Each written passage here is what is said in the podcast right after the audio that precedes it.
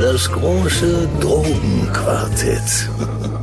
Mit Böttcher Fischer bei ASA. Worum geht's heute? Ja, heute geht es um die bunten Pillen mit dem Smiley drauf. Spätestens seit der Technomanie der 90er kennt Deutschland Ecstasy, heutzutage besser bekannt als MDMA. Obwohl sich ganz genau genommen beides mittlerweile unterscheidet. In vielen Ecstasy-Pillen ist heutzutage wenig bis gar kein MDMA mehr enthalten. Läuft super. Saugeile Laune habe ich, eine Euphorie, eine gewisse Energie. Also ich würde zurück mal so, so einen, keine Ahnung, so einen 100 Meter Sprit machen. Keine Müdigkeit mehr. Ich kann mich nicht beklagen. Da drinnen in den Clubs sind eigentlich ziemlich alle cool drauf, muss ich sagen. Also habe ich alle gern. Die sogenannte Hug Drug, also die Umarmungsdroge, wurde wohl erstmals von Hippies der 68er massiv konsumiert. MDMA führt nämlich dazu, dass man ein recht liebevolles Verhältnis zu seinen Mitmenschen bekommt. Wie bei allen Partydrogen steht aber natürlich auch die Leistungssteigerung im Vordergrund, lange tanzen können. Der Hunger, Durst und die Müdigkeit werden unterdrückt. Zudem kommt bei Ecstasy bzw. MDMA noch eine gewisse Bewusstseinserweiterung hinzu.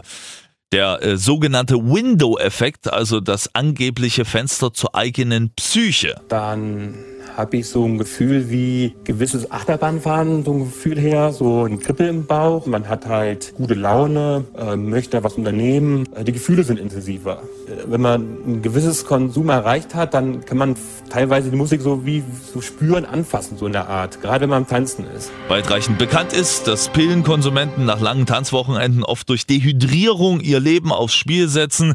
Man vergisst einfach zu trinken.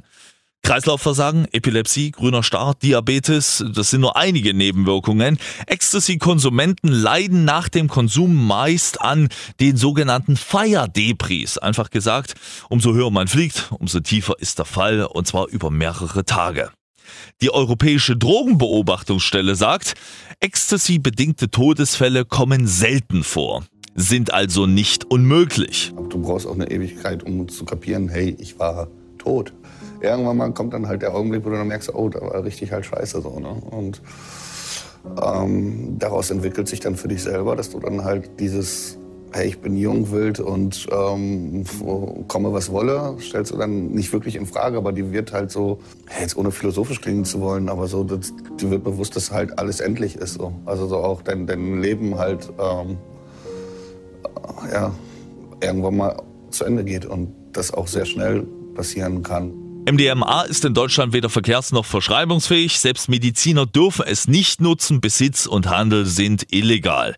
In den USA wird es aber zum Beispiel bei der Behandlung von posttraumatischen Belastungsstörungen eingesetzt. MDMA bzw. Ecstasy ist und bleibt weiterhin eine Wochenend-Party-Droge, führt bei Konsumenten dann aber vor allem unter der Woche dazu, dass sie wirklich in ein sehr großes Loch fallen. Experten sagen dazu, dieser Rhythmus, bei dem nur noch die Wochenenden als lebenswert aufgenommen werden, ist die eigentliche Gefahr der psychischen Abhängigkeit.